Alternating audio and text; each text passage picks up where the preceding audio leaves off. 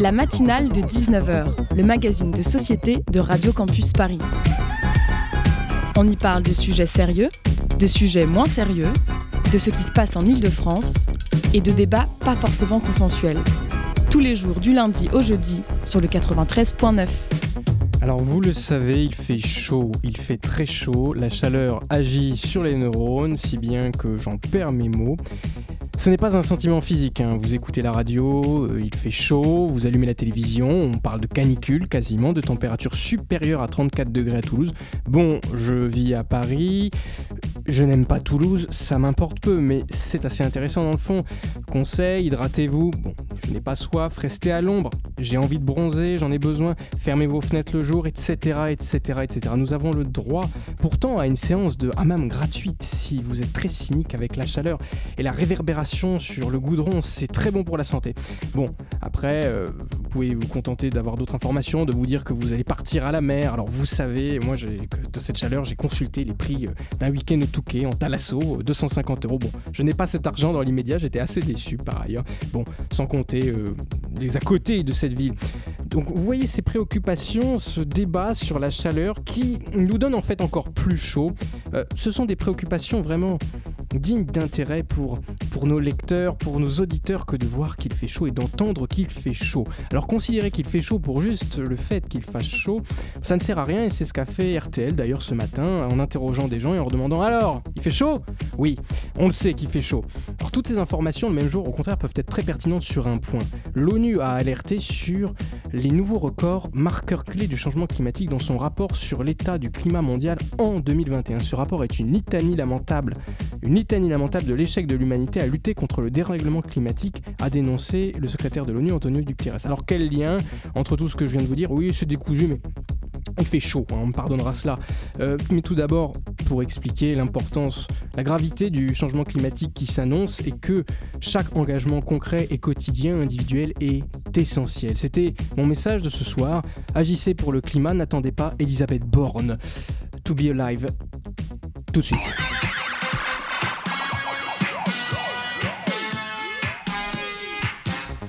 Au sommaire de notre émission, une matinale centrée sur l'agriculture et Cannes. Alors non, le festival de Cannes ne va pas se mettre à l'agriculture, il cultive déjà une certaine culture, celle du cinéma, du 7e art, notamment avec Tom Cruise aujourd'hui sur la croisette, la.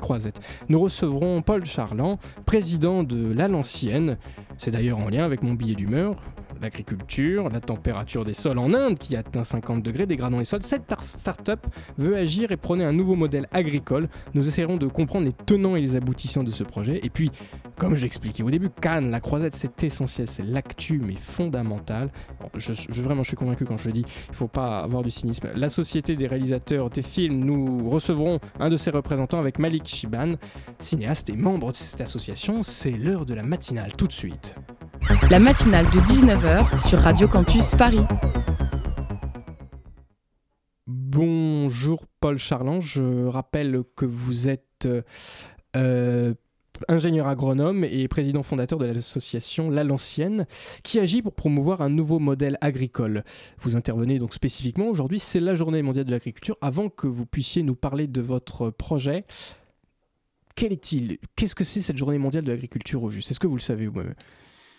Bah, oui, c'est une bonne question. bonjour. Alors, c'est à l'ancienne. Hein. Il n'y a pas besoin du à l'apostrophe. Euh, à l'ancienne. À l'ancienne. C'est un peu, tu vois, retour aux sources, old fashion, mais en même temps, un côté un peu innovation, euh, nouveau. Euh, donc, nouvelle orthographe. Voilà, mmh. exactement. et donc, la journée de l'agriculture, bah, déjà, je pense que c'est avant tout, et j'espère, une journée pour se reposer les bonnes questions. Se poser la question de qu'est-ce que c'est l'agriculture en, réalité, euh, comment on l'a fait, pourquoi on l'a fait et quel impact elle a, euh, à quel point on arrive à l'intégrer justement euh, sur notre terre, dans la nature, avec les écosystèmes. Donc moi, je, je, la prends comme une journée que, qui, sert pour se reposer les bonnes questions. Qui sert pour se reposer les bonnes questions. Et vous, vous vous êtes posé la question de ce projet quand? Quand est-ce que vous vous êtes dit que cela pourrait paraître pertinent de vous lancer dans, dans l'agroécologie? Parce eh que ben, juste, qu'est-ce que c'est l'agroécologie? Qu'est-ce que c'est votre projet, même de façon plus large? Je vais, je vais repartir un peu au début. En fait, euh, bah, moi, je suis passionné de cuisine. Passionné. Depuis tout petit, c'est mes parents qui m'ont refilé le virus. Mon père et ma mère. hein. Et en fait, je me suis assez vite rendu compte que pour faire de la bonne bouffe, il fallait quand même avant tout des bons produits. Euh, donc je me suis rapidement euh, rapproché de mes petits producteurs, euh, des petits producteurs locaux. Et là, je me suis rendu compte qu'ils ne vivaient pas de leur métier, qu'en moyenne, en France, un tiers des agriculteurs gagnent 350 euros par mois. Un tiers. Euh, et je me suis dit que c'était quand même extrêmement injuste que ces mecs-là qui bossent en moyenne 55 heures par semaine euh, ne soient pas rémunérés euh, à leur juste valeur.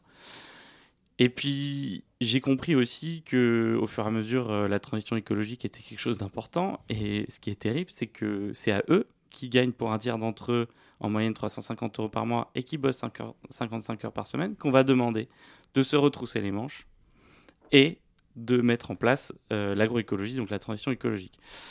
Donc euh, j'ai fait des études d'ingénieur euh, à Centrale, Euh, je suis, parti à l'uni- à l'université de Berkeley et euh, j'ai essayé de comprendre ce monde, quoi, d'essayer de comprendre pourquoi on en était arrivé là. Et je me suis rendu compte que en fait la solution elle était entre nos mains, Mhm. à la maison. Donc je suis rentré et j'ai lancé à l'ancienne. Donc l'idée d'à l'ancienne, c'est un circuit court. On livre à domicile des produits vraiment ultra frais et agroécologiques en direct des petits producteurs locaux. Donc qu'est-ce que c'est l'agroécologie? Pour répondre à ta question, l'agroécologie, c'est un peu revenir à la base, revenir aux sources. L'agroécologie, c'est s'inspirer de la nature pour essayer de produire de l'alimentation. En fait, qu'est-ce que c'est l'agriculture? L'agriculture, c'est un panneau solaire. Le but de l'agriculture, c'est de transformer de l'énergie solaire en biomasse, biomasse euh, alimentaire notamment, mais pas que. Donc nous, on essaye de revenir à ces fondamentaux euh, et quand on regarde un peu dans le monde, l'endroit où ça se fait le mieux, bah, en fait, c'est la forêt. C'est là où il y a le plus de biomasse qui est produite. Et dans la forêt, ben, il n'y a pas des gars qui rajoutent euh, des pesticides, des intrants, des engrais, etc. La forêt, elle marche tout seule depuis euh, Mhm. des millions d'années, toute seule depuis des millions d'années. Donc du coup, ben, l'idée, c'est de s'inspirer de ces écosystèmes naturels et d'essayer de les utiliser, de les optimiser, euh, de les mettre en place sur l'échelle d'une ferme pour qu'elle soit la plus autonome possible. Donc elle n'ait pas besoin d'intrants et donc du coup de- de- d'énergie D'énergie extérieure, d'intrants, euh, de- d'herbicides, de fongicides, de phytosanitaires, etc. Alors, on comprend bien le but de votre projet et je tiens à m'excuser tout d'abord parce que ce lancement de matinale était tellement kafkaïen et chaotique que j'ai oublié de présenter mon co-intervieweur qui est juste à côté de moi, qui est Guilhem, et qui a une question. Oui, alors, euh, alors je voulais juste revenir sur. euh, donc, euh, tu disais que tu avais étudié à Berkeley. Donc, la, la genèse d'à l'ancienne, elle est aux États-Unis. C'est là que le projet est né. En fait, euh, l'idée, je l'avais un petit peu avant, mais c'est là-bas que vraiment le projet s'est réalisé parce que euh, à Berkeley, donc c'est vraiment euh, c'est en face de San Francisco, hein, c'est en Californie, et ils sont au pays de la malbouffe, ultra avancés sur ces questions-là. Il y a beaucoup de petits marchés de producteurs, il y a facilement accès à des petits producteurs locaux, et donc on s'est dit, ben si eux peuvent le faire, pourquoi pas nous? Mhm. Donc on est rentré et on s'est lancé. Euh, donc un, des, principes hein, c'est que, euh, tu le disais, vous livrez des, légumes euh, qui sont produits proches des consommateurs. Donc vous faites office d'intermédiaire entre les, les fermes et les clients. On parle de circuit court. Combien de kilomètres séparent les, les champs des producteurs des assiettes des consommateurs, approximativement? On a commencé par les fruits et légumes, mais maintenant on fait des produits laitiers, de la viande, Ah, des produits avez, euh, d'épicerie. On a Diversifier la gamme. Et l'idée, c'est d'être toujours au plus proche. Euh, la plupart de nos agriculteurs sont à moins de 200 km. Sur les produits vraiment frais qu'on va chercher euh, tous les jours, là, pour le coup, on est même à moins de 100, 100 km de là où on livre. Euh, et puis après, on s'est ouvert à quelques produits un peu plus lointains, mais qui restent sourcés en direct des producteurs. On fait du riz de Camargue, on fait de l'huile d'olive de Nyons, mais on essaye toujours d'être au plus proche de, la zone de livraison. Et co- comment vous euh, assurez, comment vous réalisez ce- cette prouesse logistique euh, au quotidien de cueillir des légumes le matin et de les distribuer le soir? Parce que c'est quand même très fort d'avoir cette proximité à la fois géographique et puis en termes de temps, vraiment de la terre à l'assiette. Et ça, du coup, c'est tout le côté à l'ancienne, c'est-à-dire que c'est en même temps euh, des pratiques agricoles qui sont là depuis la nuit des temps et en même temps le digital qui se rajoute dessus et qui nous permet de faire toute cette logistique dans la journée. Donc en fait, vous commandez sur le site ce que vous voulez. Il n'y a pas d'abonnement, il n'y a pas d'inscription, euh, pas de panier bloqué. Vraiment, on fait ce qu'on veut quand on veut. C'est du libre service. Jusqu'à la veille de, la livraison 22h. À 22h, on envoie les commandes aux producteurs. Le lendemain matin, les producteurs cueillent les produits. Euh, on les récupère, on les amène dans notre local d'empaquetage. Comme c'est pas loin, c'est tout l'intérêt, c'est que la distance est très courte. On les empacte individuellement pour euh, chaque, euh, chaque colis. On les livre à domicile le soir même en scoot électrique. Donc Ah ça ouais, nous permet une mécanique vraiment- très très bien huilée tous on les fait jours. ça tous euh, les jours, enfin 4 jours par semaine euh, sur la région parisienne. On est aussi en région lyonnaise et en région bordelaise là depuis, depuis deux semaines maintenant. Et en fait, l'intérêt, c'est que on va cueillir, enfin le producteur va cueillir que ce que les gens ont commandé réellement. Et donc on va en plus diminuer le gaspillage alimentaire puisque nous, on va rien jeter, on récupère chez la grille que ce qui a été commandé et on livre euh, voilà, que ce qui a été commandé. Hmm. Euh, donc, on, on... Enfin, tu as déjà abordé un petit peu euh, l'agroécologie. Euh, on dit que l'agroécologie va encore plus loin que le bio. Alors, c'est des questions un peu techniques, mais quelle est la différence entre le bio et l'agroécologie euh, Et même, je compléterai euh, la question parce que quand je vois votre modèle, euh, j'ai pensé à une histoire très personnelle. J'avais rencontré quelqu'un qui s'était installé sur, euh, sur une île au bord de la Somme et qui avait fait une ferme autonome, quasiment autosuffisante, biologique au cœur des ortillonnages. C'était absolument magnifique. Je me demande même, vous qui prenez un modèle euh, à contre-courant d'agriculture euh, extensive et euh, intensive, pardonnez-moi, pourquoi ne pas avoir fait un modèle jusqu'au bout? Parce qu'elle avait même un profil similaire au vôtre, sauf qu'elle, elle avait, fait, elle avait peut-être fait Sciences Po. Je, pourquoi ne pas avoir fait un, un modèle à contre-courant finalement? Bah, c'est ce qu'on essaie de prôner, ce modèle à contre-courant, hein, et c'est pour ça qu'on a monté la ferme de l'envol. Euh, c'est qu'on essaye justement de réunir euh, toutes, les, toutes les techniques agroécologiques qu'on a glanées auprès de nos producteurs dans cette ferme laboratoire qu'on a, qu'on a cofondée et qui va nous permettre d'essayer d'être le plus autonome possible. Euh, et c'est vraiment ça, c'est euh, de ne plus dépendre d'aucun intrant extérieur. Et on n'en est pas loin. Et il y a plein d'agriculteurs effectivement en France qui y sont. Après, ils produisent plus ou moins de quantité. Euh, voilà, l'idée c'est aussi de, de nourrir les gens, donc il faut trouver un peu le, juste milieu. Mais le but c'est bien d'être d'être autonome. Et alors la question entre le bio et l'agroécologie, effectivement, c'est que le bio c'est comme avoir le bac. C'est-à-dire que voilà, c'est bon pour la santé parce qu'il n'y a pas de phytosanitaires qui sont issus de la chimie de synthèse, donc il n'y a pas de chimie dans le bio. Mais par contre, euh, il y a encore des intrants qui sont autorisés. Euh, le cuivre, euh, le, soufre, voilà, il y a plein de petits intrants qu'on a le droit d'utiliser. Alors que l'agroécologie s'en passe complètement de ces intrants. L'agroécologie, le but, c'est d'avoir 20 sur 20 au bac. Mhm. Et donc, du coup, on essaye de continuer d'avancer. On n'y est pas encore hein, dans l'autonomie totale. C'est très compliqué, c'est très difficile, notamment en termes énergétiques. Mais on s'en approche. Et le but, c'est toujours de réfléchir pour s'y approcher le plus possible. Donc là, typiquement, nous, il n'y a plus de phytosanitaires du tout.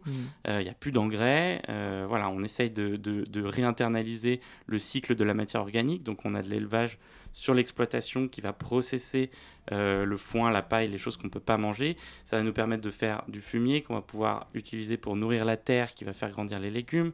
Voilà, donc c'est vraiment trouver des interactions tout un cercle vertueux. tous les écosystèmes, on va planter des arbres. Les arbres vont permettre de, bah, on, on en parlait, de, de maintenir l'humidité, euh, de diminuer les besoins en eau, euh, vont récupérer les nutriments en profondeur dans le sol et grâce à leurs feuilles qui vont retomber sur le sol, ça va nourrir le début, le- le- le- la surface des sols. Ça va apporter des insectes, euh, de la biodiversité, ça va permettre de diminuer la pression des ravageurs, etc. etc.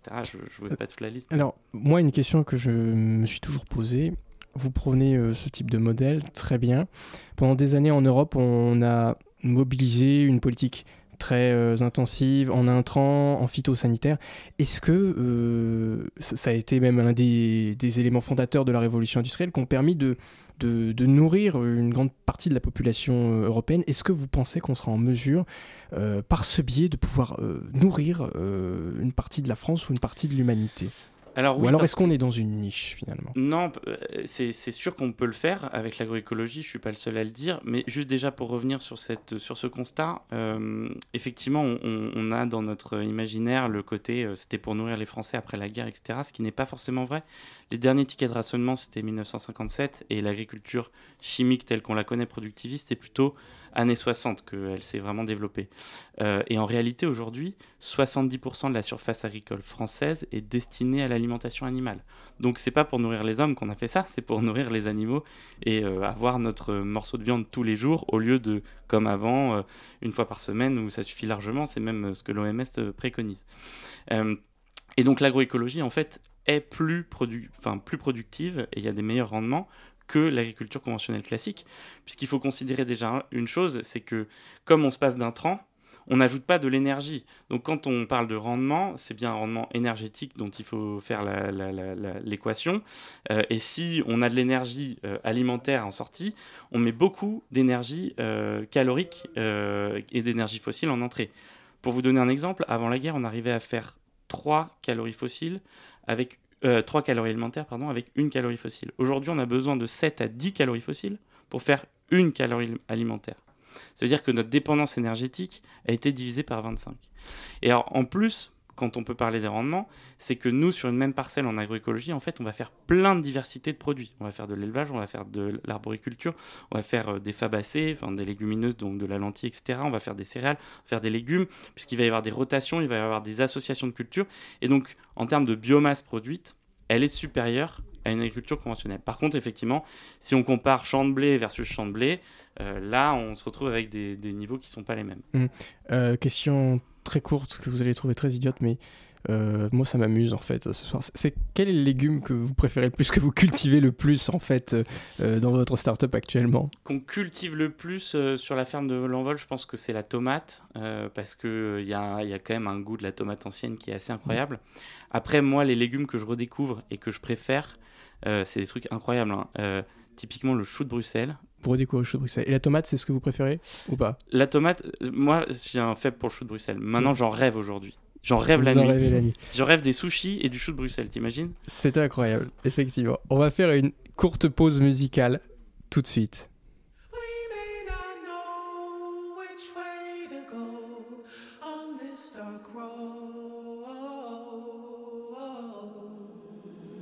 Mr. Duckworth. Make it difficult.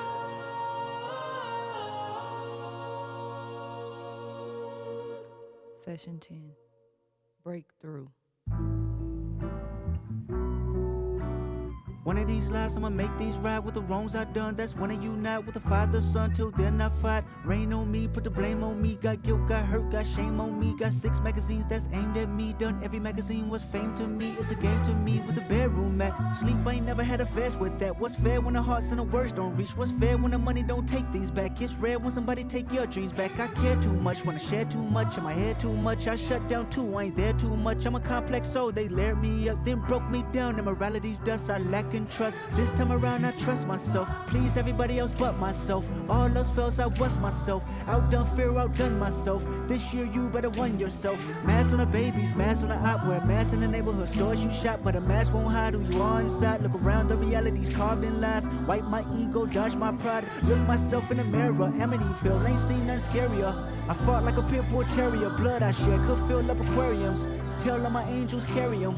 Every emotion been deprived, even my strong points couldn't survive. If I didn't learn to love myself, forgive myself a hundred times, dog.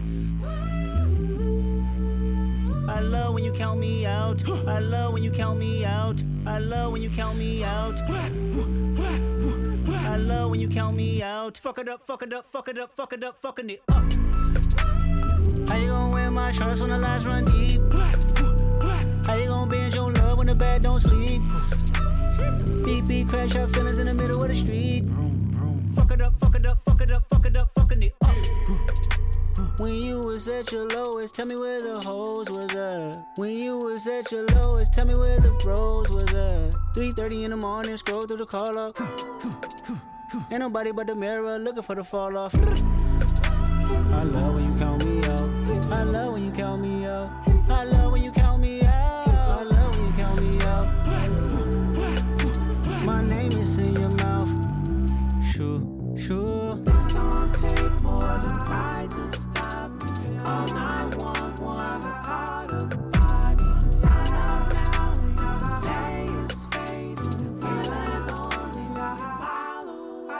Let me tell you about the woman I know. That's my baby. I know karma like to follow us strong. I know millionaires that feel alone. Anytime I couldn't find God, I still could find myself a song. Many find their life in the phone. Fuck it up, fuck it up, fuck it up, fuck it up, fuck it up. You said I feel better if I just worked hard without lifting my head up. That left me fed up. You made me worry. I wanted my best version, but you ignored me. Then changed the story. Then change the story. Good energy in the room, drop the location, please. Anybody out it for the one when I'm frustrated. I'm trying to keep my good conscience in rotation. Thoughts in my head, they living there with no. Trying to keep my good. I made a decision, never give you my feelings. Fuck what you from. Fuck with you from a distance. I put it on the devil when they fall short. I put it on my ego, Lord of all lords. Sometimes I fall for. I love when you count me out. I love when you count me out. I love when you count me out. I love when you count me out.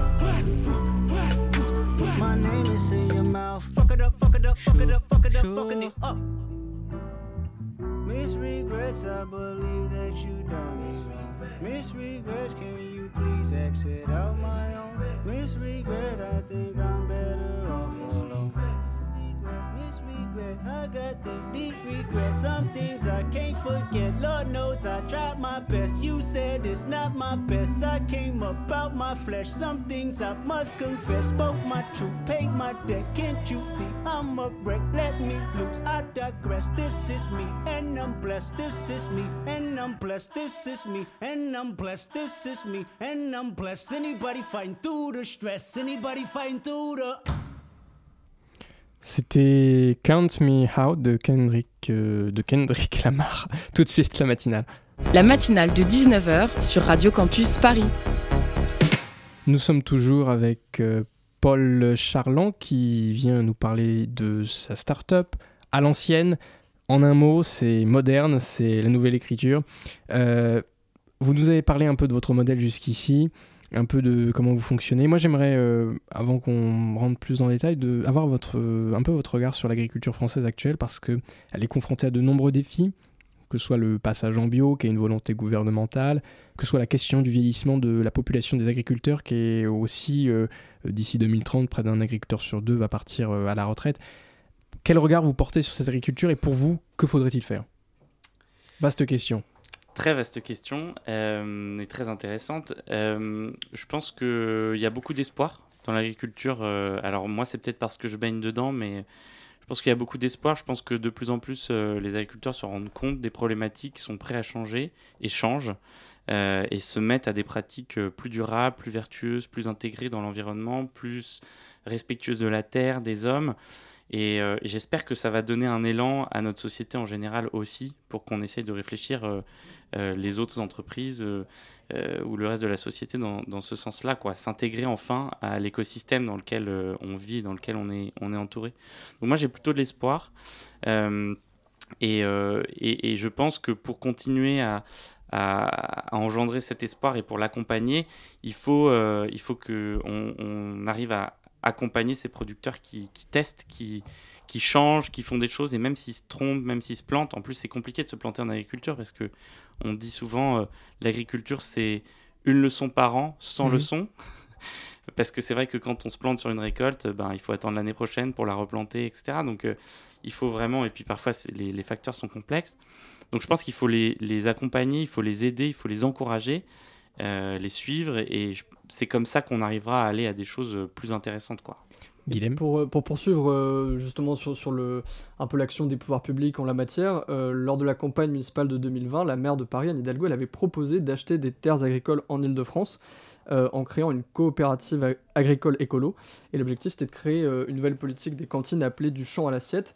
Est-ce que vous pensez que le court-circuit, ça peut permettre de...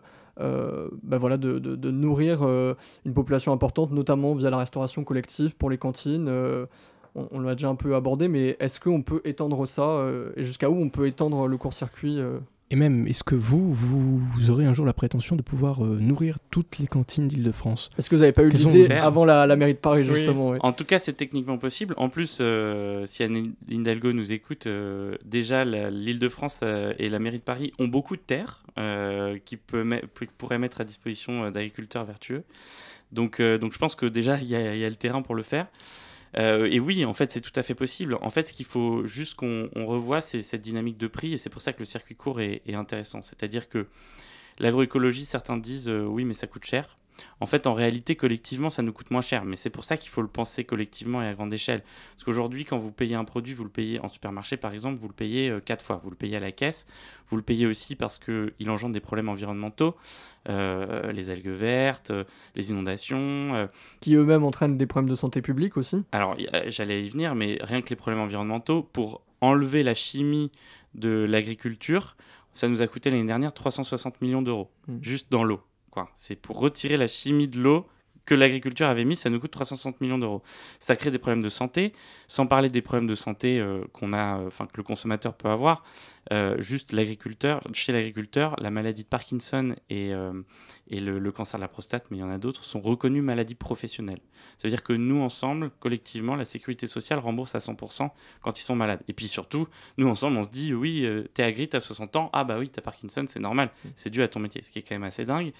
et puis, on, on paye aussi la PAC, euh, la politique agricole commune, qui est quand même le premier budget européen, sans qui 54% des exploitations mettraient la clé sous la porte. Ça veut dire que la France est le premier euh, contributeur et le premier euh, receveur de cette PAC. Donc ça veut dire qu'il y a 54% des exploitations en France qui vendent à perte déjà et qu'on subventionne pour qu'elles puissent survivre. En fait, c'est les soldes toute l'année en agriculture. Quoi. Donc en fait, l'idée, c'est en agroécologie, c'est d'avoir un prix qui est plus juste, qui rémunère l'agriculteur à sa juste valeur, qui peut vivre de son, il puisse vivre de son métier, qui puisse innover, mettre en place des nouvelles pratiques, aller toujours dans le sens de l'environnement, l'écosystème, la société, les humains. Euh, et, et, et, du coup, on se retrouve avec un prix qui est plus juste. Donc déjà, il faudrait changer de paradigme. Après, nourrir toutes les cantines, bah oui, j'espère, sauf que moi, je suis pas spécialiste de la resto collective mais euh, j'ai entendu pas mal de, de, déboires par rapport à ça. Il y a des gros problèmes d'appel d'offres, d'appel à projet pour rentrer dedans. En fait, les gros qui sont là depuis des années arrivent à préempter le truc ou même à faire annuler les appels d'offres. Euh, On sait que c'est là où il y a des... un gaspillage énorme. Il y a un gaspillage énorme. Euh, en, en, France, il y a à peu près 30% de l'alimentation qui est gâchée. Hein. Mm. Donc déjà, ça fait aussi beaucoup pour donner à manger aux gens. et encore une fois, 70% de la surface agricole, c'est aujourd'hui pour l'alimentation animale. Donc imaginez si on faisait juste des légumes dessus, euh, on pourrait nourrir un paquet de monde. Quoi. On parle souvent d'agriculture urbaine. Euh, est-ce que vous pensez qu'une ville comme Paris, elle, euh, est-ce que tu penses, j'étais sur le tutoiement, je suis repassé au vouvoiement, est-ce que tu penses que la ville de Paris, elle présente un, vrai potentiel pour développer l'agriculture urbaine? Ou est-ce que c'est pas un peu un gadget parce que il n'y a pas des, des surfaces cultivables immenses à Paris? Alors, L'agriculture urbaine, c'est génial parce que euh, ça permet de faire de la pédagogie. Aujourd'hui, les gens ne savent pas comment ça pousse euh, certains légumes. Les enfants ne euh, savent pas, ça devrait quand même être appris à l'école, ce que c'est un poireau, comment on le cuisine, où ça pousse? Ça semble être quand même le béaba de comment se nourrir. Euh, d'ailleurs, je, fais un coucou à Camille Labro qui a lancé l'école comestible, qui est une association qui aide justement euh, les classes et les, élèves à, essayer de comprendre un peu ce que c'est l'alimentation euh, et l'alimentation durable. et donc, ça, cette vertu, elle est, elle est super. Après, le problème en général de l'agriculture hors sol, donc souvent urbaine hors sol, c'est qu'il y a un besoin énergétique qui est quand même assez fort puisqu'il faut rajouter des intrants euh, pour que les plantes poussent, il y a des pompes pour l'eau, etc., euh, etc. Donc, moi, je pense qu'il faut garder ça pour la partie pédagogique. Après, pour la partie nourricière, il faut plutôt miser sur le, plein sol, euh, où justement, bah là, on essaye d'utiliser les écosystèmes naturels sans les recréer artificiellement, justement, les, faire venir, les optimiser, les maximiser pour produire l'alimentation. Et du coup, on n'a plus de plafond de verre. Et j'espère, on y est bientôt, euh, on, pourra se passer 100% de l'énergie pour produire notre alimentation. Donc ce que tu dis, c'est que l'agriculture urbaine, finalement, elle a, un intérêt euh, de sensibilisation, mais elle n'a pas un intérêt euh, productif à proprement parler. Alors ça dépend, parce que l'agriculture urbaine, il y a plein de définitions. En tout cas, le hors-sol, ça reste aujourd'hui compliqué. Quand on dit hors-sol, c'est par exemple quand il y a des cultures sur les toits Par exemple sur les toits, exactement, quand elles sont pas dans un plein sol, donc elles peuvent pas bénéficier de tous les bienfaits des écosystèmes qui sont dans le sol, donc les mycorhizes, les champignons, euh, les carabes, les insectes, etc. Euh, et, on, et on injecte euh, artificiellement dans, dans, dans, ce qu'on leur donne à boire pour qu'elles puissent pousser et avoir à peu près tous les nutriments dont elles ont besoin, mais encore, on ne connaît pas tout. Aujourd'hui, on connaît à peu près 5% des interactions d'un sol, donc c'est compliqué de, de, de, faire la part des choses pour, pour du hors-sol. Euh, tout à l'heure, tu mentionnais la ferme de l'Envol. Euh, c'est une ferme euh, prototype et une ferme autonome que vous avez créée en 2020 à Bretigny-sur-Orge et qui a une superficie de 75 hectares. Est-ce que tu peux nous expliquer un peu en quoi consiste ce projet de la ferme de l'Envol? Ouais, en fait, donc quand on a créé à l'ancienne, l'idée c'était de mieux rémunérer les petits producteurs en coupant tous les intermédiaires, en diminuant aussi le gaspillage alimentaire, pour qu'ils puissent innover, avancer, mettre en place des nouvelles techniques. Et donc, en allant chez tous ces agriculteurs, on a vu plein de techniques incroyables et on s'est rendu compte qu'il y avait encore quelques petites limites. Euh, et donc, du coup, on a voulu créer notre ferme pour pouvoir faire un laboratoire, glaner toutes les techniques agroécologiques qu'on a, trouvées chez nos agris et pouvoir les mettre toutes au même endroit, essayer de régler les derniers petits trucs qui nous manquent pour être justement 100% autonome et être... euh, voilà, donc on, est en laboratoire, on est en essai, ça fait deux ans qu'on sort des légumes maintenant euh, sur cette ferme. On est sur 60 hectares, donc ça nous permet d'avoir un, un bon terrain de jeu pour pouvoir produire beaucoup, euh, nourrir beaucoup de gens et en même temps euh, pouvoir tester plein de choses euh, sur les assolements, enfin sur les, les- les différentes parcelles, etc. Et, et voilà, et donc on travaille à essayer de rendre cette ferme la plus autonome possible. Et on travaille aussi à la condition des agriculteurs en faisant en sorte qu'ils vivent bien leur métier. Tu parlais des agriculteurs Mhm. potentiellement remplacés ou pas remplacés d'ailleurs, qui partent à la retraite d'ici 2030. Là, on est parti sur un schéma où ils sont rémunérés 2600 euros net par euh, mois, ce qui est Bien plus que les 350. beaucoup, euh, beaucoup plus, euh, où ils peuvent avoir leur week-end, où ils ont 5 semaines de vacances, où en même temps ils sont euh, entrepreneurs, donc c'est eux qui sont maîtres de ce qu'ils font, mais ils ont cette sécurité de l'emploi euh, et, et du salariat. C'est un espèce de double. Agroécologie et euh, sécurité sociale, euh, conf- enfin sécurité de l'emploi sont tout à fait compatibles. Ah bah oui, et en fait quand on parle d'agroécologie et quand on parle de climat, il faut parler social. Parce que ça va ensemble. Les gens ne le comprennent pas encore bien, mais c'est fondamental. Et pour qu'un agriculteur ait envie de mettre en place des nouvelles techniques, ben, il faut déjà qu'il puisse vivre de son métier, qu'il puisse euh, se nourrir et qu'il puisse euh, emmener ses enfants euh, à l'école, mettre ses enfants à l'école. Donc euh, donc c'est totalement lié. Hmm, La fin du mois ne s'oppose pas à la fin euh, du monde, comme je sais plus qui a dit ça. Enfin bon, Euh, quels sont vos, projets euh, pour les, les prochains mois pour votre, pour votre start-up? Eh ben, euh, sur l'ancienne, j'espère qu'on va ouvrir des nouvelles villes. Là, on vient d'ouvrir Bordeaux déjà, donc c'est cool. Euh, L'idée, c'est de, grandir dans, dans, plein de villes en France. Euh, et on va aussi bah, essayer d'essaimer cette ferme, de la faire grandir, d'aller toujours plus loin dans les pratiques, et puis d'en lancer d'autres, d'autres agris à se lancer sur d'autres territoires, par exemple près de la région lyonnaise pour, pour le à l'ancienne Lyon, et, et bientôt Bordeaux aussi. Et en deux mots, je sais pas si on a le temps, mais très rapidement, euh, j'ai j'ai lu euh, sur votre site que euh, la, la ferme de l'envol était à deux pas d'entrepôt Amazon. Et donc le, le contraste est assez euh, amusant. Le contraste est saisissant. On est sur une ancienne base militaire aérienne. Il y a Amazon à, à 20 mètres de nous. Est-ce que la ferme de l'envol va pouvoir renverser Amazon? C'est la question qu'on se pose. Je sais pas. En tout cas, les modèles sont clairement pas les mêmes. Euh, on est en train de se battre pour essayer de récupérer un peu de l'eau de pluie des toits, mais euh, c'est pas facile du tout. Euh, voilà. Bon, euh, l'entente est plutôt cordiale. hein, Il n'y a pas de problématique, mais c'est vrai qu'on prône quand même un autre modèle de société. Ça, c'est sûr. En quelques mots, très rapidement, que peuvent faire nos auditeurs qui s'intéressent à votre projet et qui veulent éventuellement en savoir plus? Eh ben, ils peuvent aller sur le site www.lancienne.co. Ils peuvent aussi aller voir un peu ce qui se passe sur la, sur la ferme de l'envol. Et puis, euh, moi, je pense que le plus intéressant aujourd'hui, s'ils ont envie de faire quelque chose, c'est d'essayer de trouver des circuits courts, le circuit court qui leur convient. Euh, poser la question, euh, regarder un peu sur les petits marchés s'il y a des petits producteurs, aller les rencontrer, leur poser deux trois questions sur comment ça se passe chez eux, leur culture, etc. Et, euh, et voilà, il y a, il y a aujourd'hui plein de circuits courts, il faut trouver celui qui correspond à chacun. Merci beaucoup, Paul Charland. Je rappelle Merci. que vous êtes président de À l'ancienne, en un mot, comme euh, l'orthographe euh, nouvelle, comme tous les mots. Une pause musicale tout de suite.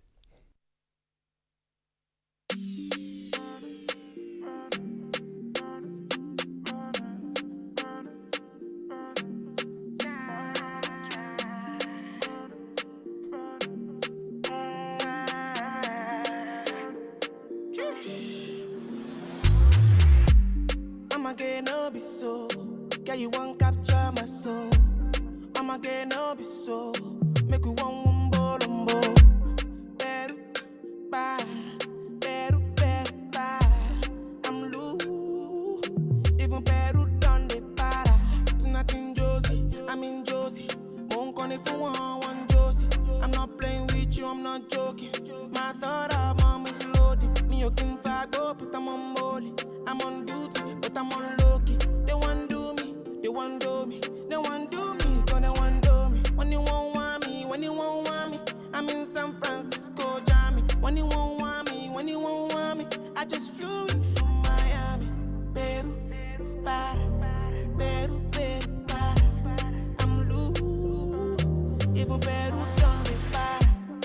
bottle, I wanna level up.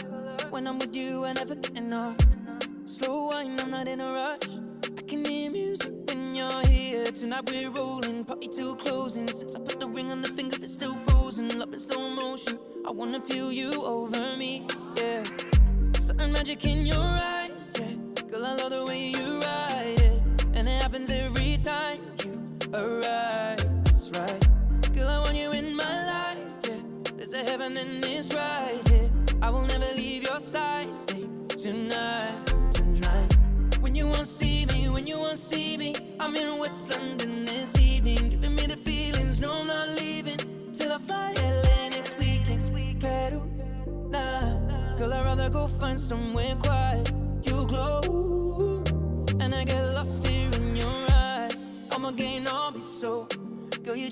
capture my soul. I'ma gain all be so, make me wanna just take you home.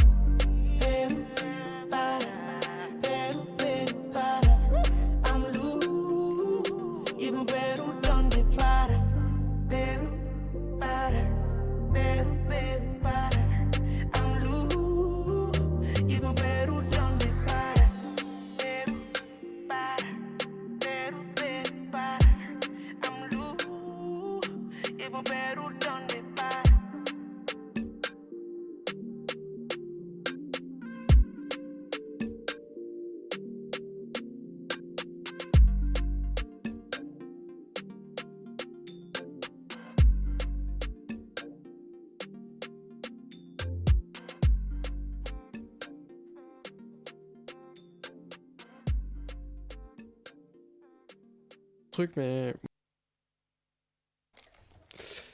Euh, il est 19h37, si ça peut vous aider, que vous êtes au volant et que vous nous écoutez, eh bien c'est l'heure de la matinale. La matinale de 19h. La matinale qui se poursuit avec notre flash info. Il est 19h38 parce qu'on aime le temps précis ici.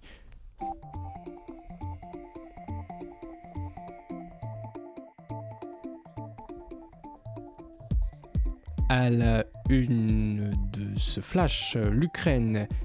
L'Ukraine traîne la Russie en justice 84 jours après le début de l'invasion. Et oui, cet après-midi, un militaire russe de 21 ans a été jugé par le tribunal ukrainien pour crime contre l'humanité. Vadim Shishimarin est accusé d'avoir tué volontairement un civil ukrainien désarmé le 28 février. Selon la procureure de Kiev, le soldat se déplaçait dans, un véhicule volé avec quatre autres militaires russes. Il a été abattu d'un tir de Kalachnikov. Il a abattu d'un tir de Kalachnikov un civil de 62 ans qui passait à vélo pour éviter qu'il les dénonce. L'accusé risque la prison à vie. C'est le premier procès pour crime de guerre depuis le début de l'invasion ukrainienne, le premier d'une longue série sans doute, puisque plus de 10 700 crimes de guerre présumés ont été déjà signalés auprès du service de la procureure. Le président ukrainien Volodymyr Zelensky et de nombreuses ONG internationales avertissent depuis plus de deux mois des exactions commises en Ukraine par l'armée russe, des crimes de guerre que certains vont, jusqu'à qualifier de génocide. Alors parlons de record de température maintenant. Et oui, il fait 28 degrés à Paris C'est chaud. Qu'on est le 18 mai et qu'il est 19h passé. Et ça n'est presque rien comparé aux 35 degrés qui sont attendus en fin de semaine dans le sud-ouest. La météo est inédite avec un écart de près de 8 degrés avec les températures normales de saison. Cette vague de chaleur est due à un dôme de chaleur, un phénomène exceptionnel à cette période de l'année. Et Météo France juge qu'il risque de se reproduire plus régulièrement du fait du réchauffement climatique. Ouais, euh, Toulouse, il fait 34 degrés. Je sais que tout le monde s'en fiche, mais je me comprends, il fait très chaud là-bas. Euh, la France est loin d'être la seule concernée par des températures exceptionnelles en ce moment. Et oui, l'Inde et le Pakistan connaissent actuellement des pics de chaleur de 50 degrés depuis deux mois. Les autorités craignent les risques de pénurie d'eau et à terme de récolte. Euh, le Pakistan, de fait, est le, pays, euh, le huitième pays le plus menacé par les phéno- phénomènes météorologiques extrêmes, selon l'ONG German Watch. De nouvelles révélations sur euh, l'affaire Orpea de la part de Mediapart. Mediapart a révélé ce mercredi qu'un investisseur luxembourgeois de Orpea aurait procédé à des opérations douteuses. La société en cause, Lipani, appartient à Roberto Tribuno, comptable italien et ancien PDG d'Orpea en Italie. L'IPA- L'IPANI ne fait presque aucun bénéfice et n'a jamais distribué de dividendes. Ses activités sont financées de manière pour le moins opaque, expliquent les journalistes de Mediapart. Suite à cela, la direction d'Orpea a annoncé des mesures disciplinaires et le renvoi de plusieurs personnes. Cette nouvelle révélation a fait chuter, a fait chuter de nouveau les actions en bourse d'Orpea de 19%. Et enfin, des nouvelles de Roland Garros pour les amateurs de la balle jaune. Depuis ce lundi, la terre battue est foulée par les dizaines de tennismen et tenniswomen qui rêvent de décrocher leur ticket pour le premier tour de Roland Garros. Huit Français étaient au rendez-vous aujourd'hui pour disputer le deuxième tour des qualifications. Seuls trois d'entre eux ont décroché leur place pour le troisième tour. A noter d'ailleurs la belle performance d'Océane Babel, 654e au classement ATP, qui a sorti la 111e mondiale. Et d'ailleurs, si à défaut de taper la balle sur ces cours mythiques, vous voulez voir des matchs accrochés, des lancers de raquettes, lancer des holas et enflammer les cours de Roland Garros, je vous conseille d'aller assister à, cette à ces journées de qualification. Pour les moins de 25 ans, la place est à 10 euros. J'y suis allée lundi et maintenant je peux dire je suis allée Roland Garros et ça quand même ça fait quelque chose. Très bonne information pour Roland Garros. Je prends note. Merci beaucoup, Capucine.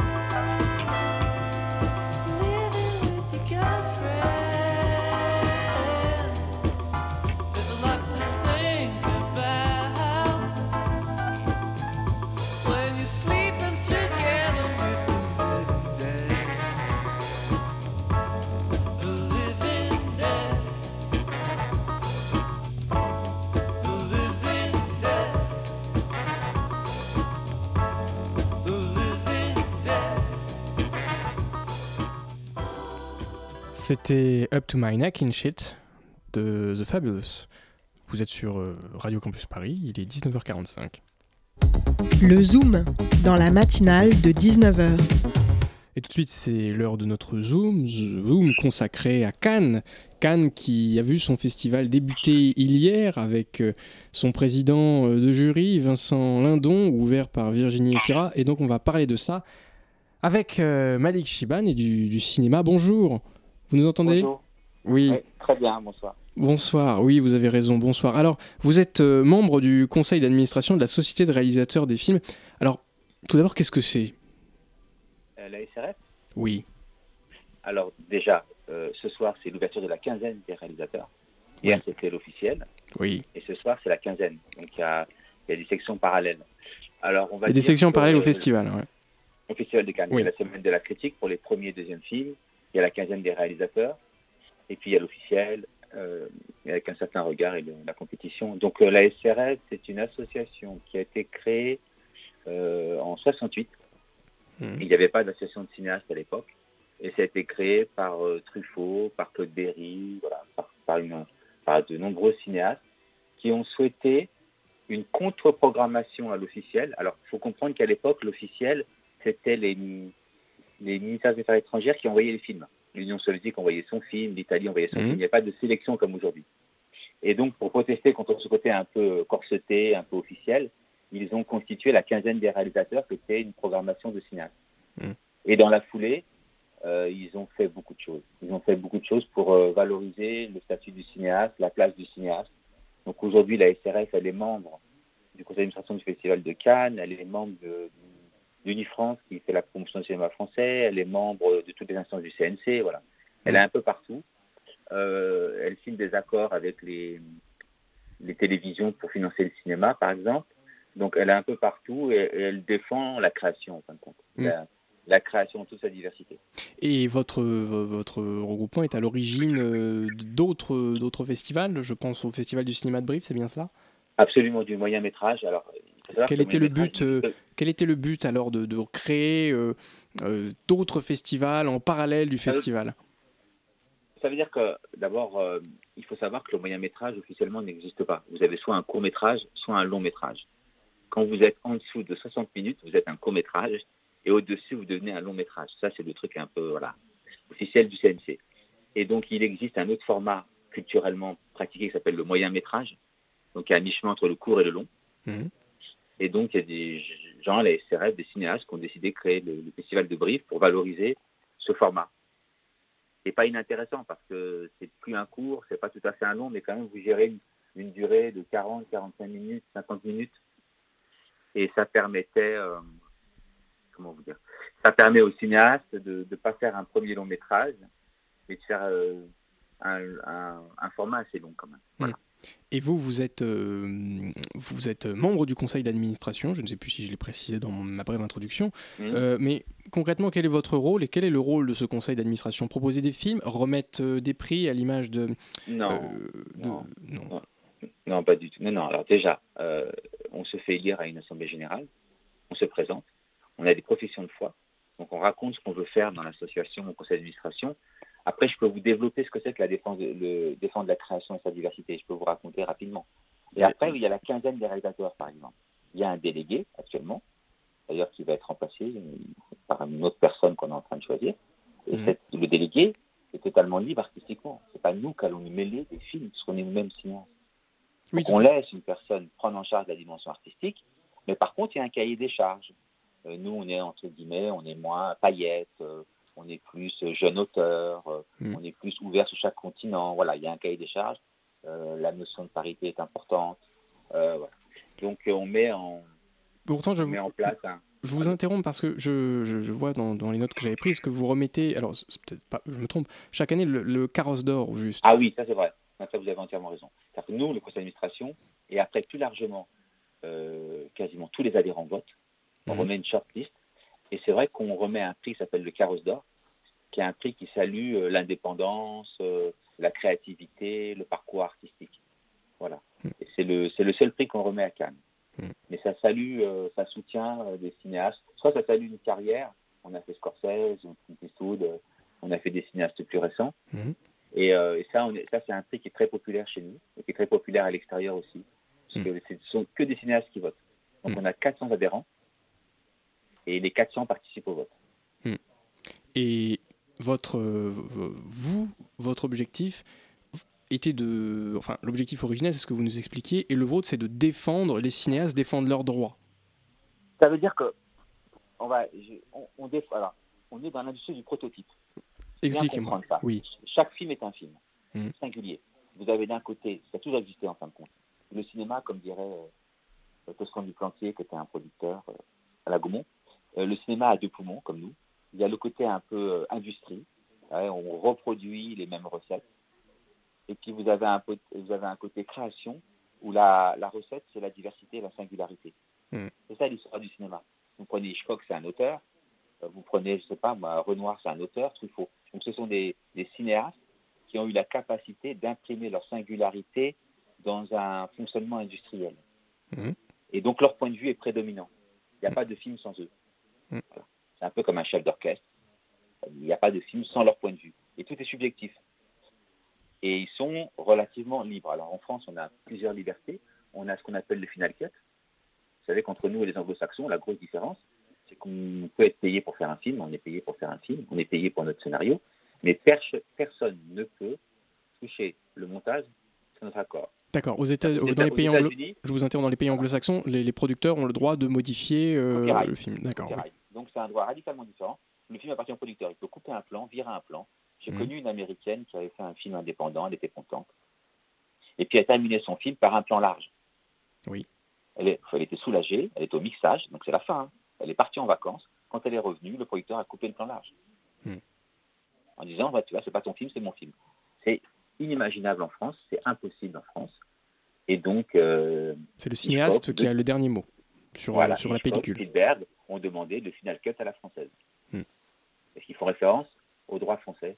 Voilà. Donc voilà, ça par exemple, c'est un élément où on défend, même là aujourd'hui, on a les plateformes en face de nous, on a les plateformes, on va dire, de culture anglo-saxonne, et on leur rappelle qu'en France, le final cut, c'est le réalisateur Hmm. et la réalisatrice, et personne d'autre. Et à cette occasion, à l'occasion du festival, c'est votre objectif, c'est de, c'est de rappeler cela. Quel regard euh, vous portez individuellement, par Bah, exemple, sur déjà, le euh, festival cette année? déjà, on est revienne à la normale déjà. Oui, c'est vrai. Après deux ans de Covid, C'est une joie vrai. pour nous de retrouver, un peu comme tout le monde dans la vie quotidienne, mais il faut comprendre que le Festival de Cannes, c'est un festival extrêmement important. C'est le plus grand au monde et de très très loin. Euh, Il n'y a aucun chauvinisme de ma part. hein. Je vous assure que c'est vraiment l'un des plus beaux festivals qui existent. J'espère que vos auditeurs, auront, auditrices auront l'occasion un jour de s'y rendre. Parce que c'est formidable. Vous voyez des films du monde entier. Euh, et à partir de là, euh, nous, ce qu'on veut, c'est rappeler que le cinéma, c'est une écriture, c'est une culture et c'est une liberté. Et le Festival de Cannes, que ce soit la compétition, la quinzaine, les sections parallèles, elles mettent au centre de la création le cinéaste et la cinéaste. Donc, euh, pour nous, c'est important de rappeler à nos amis d'Amérique latine, d'Afrique ou d'Asie, ou même des États-Unis, euh, du Canada, par exemple, ou mexicains, qui sont très sensibles à, à notre thèse, qu'il n'y a pas de film sans cinéaste. Et on a l'occasion de voir des films et de comprendre que c'est leur point de vue qui prédomine. Donc ça, c'est une fête du cinéma. C'est une fête des auteurs du monde entier. Et quel regard vous portez, Euh, quel regard vous portez cette année, euh, très brièvement, sur euh, peut-être la sélection? Je ne sais pas si vous allez aller à Cannes, voir euh, peut-être des si, si, films. j'y vais, bien sûr, j'y vais. Vous y allez. Quel, quel regard Oui. vous portez? Est-ce qu'il y a des films que vous, vous attendez, des éléments particuliers? Alors moi, j'adore rentrer dans la salle et être au courant de rien. Ah oui. Vous êtes comme ça, vous aussi? je le fais de temps en temps. hein. Maintenant, je fais un peu. Non, mais moi, j'adore les séances tôt le matin. Est-ce que c'est un film péruvien? Est-ce que c'est un film mexicain? Je ne suis pas au courant. Est-ce que c'est un film russe? Ou ukrainien En ce moment, c'est difficile, mais les artistes, on les accueille. Vous, vous remarquerez que la compétition officielle commence par un film russe, Mhm. réalisé par un russe. Et il y a aussi un film ukrainien. Donc voilà, rentrer dans une salle et ne pas être au courant, c'est vraiment ce qui m'est arrivé de plus beau à Cannes. Vous avez déjà quand même, l'air de rien, une sélection extrêmement euh, féroce quand même. Vous avez des films du monde entier. Donc il y a X films qui ont été sélectionnés. En général, vous avez, euh, vous n'êtes pas en général, forcément vous allez tomber sur un bon film. Forcément. Moi un jour je suis rentré dans, dans une salle par hasard et j'ai euh, découvert un jeune Québécois qui faisait son premier film, qui depuis en a fait beaucoup. Donc c'était un film sur, sa mère, un film qu'il avait fait avec 200 000 dollars canadiens. Et depuis il est mondialement connu. Donc je l'ai découvert par hasard, Xavier Nolan. Oui. Et j'ai pu discuter avec lui en sortant. Il me racontait qu'il écrivait des nouvelles depuis l'âge de 16 ans. Voilà, c'est ça à Cannes. Il y a une magie, il y a quelque chose. Les cinéastes du monde entier rêvent d'y être. Mm. Sincèrement, hein, en toute honnêteté. Parce qu'ils ont la, la possibilité de rencontrer d'autres cinéastes. Et voilà. Euh, Et donc, bien sûr, je vais y aller et que, et que bon, j'ai la chance d'avoir des accréditations un peu spécifiques qui me permettent d'aller un peu partout. Et euh, que je- voilà, et ça me permet de voir, euh, de prendre un peu la température, de prendre le pouls aussi de la création mondiale. J'ai eu la chance, moi, d'être un jour membre du jury de la Caméra d'Or. Est-ce que c'est la Caméra d'Or? Euh, je... On en a un peu parlé euh, précédemment Voilà. euh, pour votre prix, mais C'est uniquement les premiers je- films. C'est une- un Premier prix film. qui est remis au premier film. Oui. Mais toutes compétitions confondues. Et j'avais vu 32 films pendant 10 jours. Eh bien, écoutez, je, je suis désolé de vous interrompre, mais tout pour vous- je vous souhaite d'abord. c'est la radio, vous savez, c'est le temps. Alors, je vous souhaite tout d'abord un très bon festival, et puis je vous remercie de nous avoir un peu transporté euh, dans, dans votre univers du cinéma. C'était très riche et très intéressant. Merci à vous. De rien. Bonne soirée à vous. Au revoir. Au revoir. La matinale de 19h. Euh, Guillaume, tu vas nous parler d'un phénomène météorologique. Oui, dimanche soir, des éclairs ont traversé le ciel noir de Paris, accompagnés d'un grondement de plus en plus net, puis de détonations de plus en plus fortes qui ont même fait vibrer les murs des logements. Je parle bien de l'orage, vous l'aurez deviné, spectaculaire et inattendu qui s'est abattu sur la capitale il y a trois jours. Une masse d'air chaude rencontre une masse d'air froid, un subtil mélange de vent et de température entraîne alors une tension électrique dans l'atmosphère. Si vous avez regardé par la fenêtre, je suis sûr que vous avez alors été saisi par tout l'univers lumineux et sonore qui a enveloppé Paris pendant quelques heures. Je dois bien dire que je suis fasciné pour ma part par ces éclairs fulgurants qui sabrent le ciel, par ces flashs soudains et un peu effrayants, par tous ces éclats de lumière qui éclairent furtivement les nuages. Dimanche soir, c'est comme si la foudre avait dansé dans le ciel à grand renfort de déflagration et d'illumination. Des photographes ont réussi à capturer des éclairs qui semblent s'amuser avec la tour Eiffel. Avec euh, la Tour Eiffel, la foudre a donc dansé euh, dans le ciel et elle nous a rappelé que même à Paris, la nature existait bien.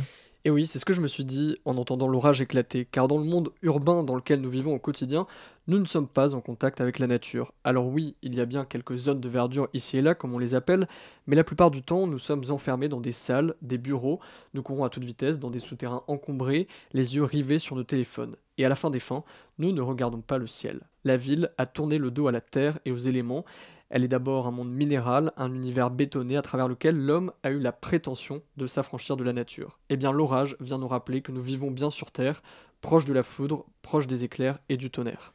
Et la bonne nouvelle, c'est que d'autres orages sont prévus ces prochains jours.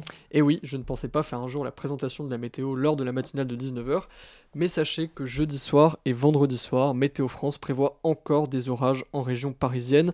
Un dôme de chaleur, on en parlait tout à l'heure, avec des températures dépassant les 30 degrés, va même s'abattre sur l'asphalte de la capitale. Alors tendez l'oreille, ouvrez les yeux, prenez le temps de vous poster à votre fenêtre, d'observer le ciel qui s'obscurcit, de sentir le vent frais et humide qui vient chasser la chaleur accablante de la journée, puis écoutez le rugissement du ciel et scrutez les éclairs.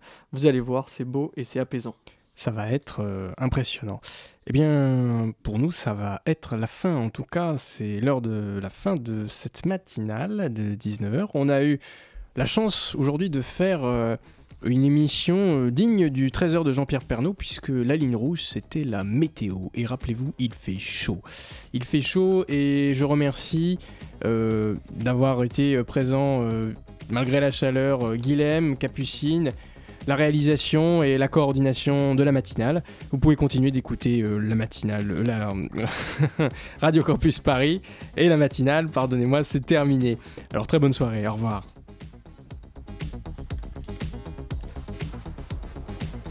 Je voulais juste dire un grand merci à Adrien Guillaume Padovan qui fait sa dernière émission de la saison. On l'applaudir, Guillaume, par exemple. Bravo Parce que Radio Campus Paris, c'est avant tout une grande famille. Et dans les grandes familles, des fois, il y a des gens qui partent en stage à Lille. Voilà, on peut le dire.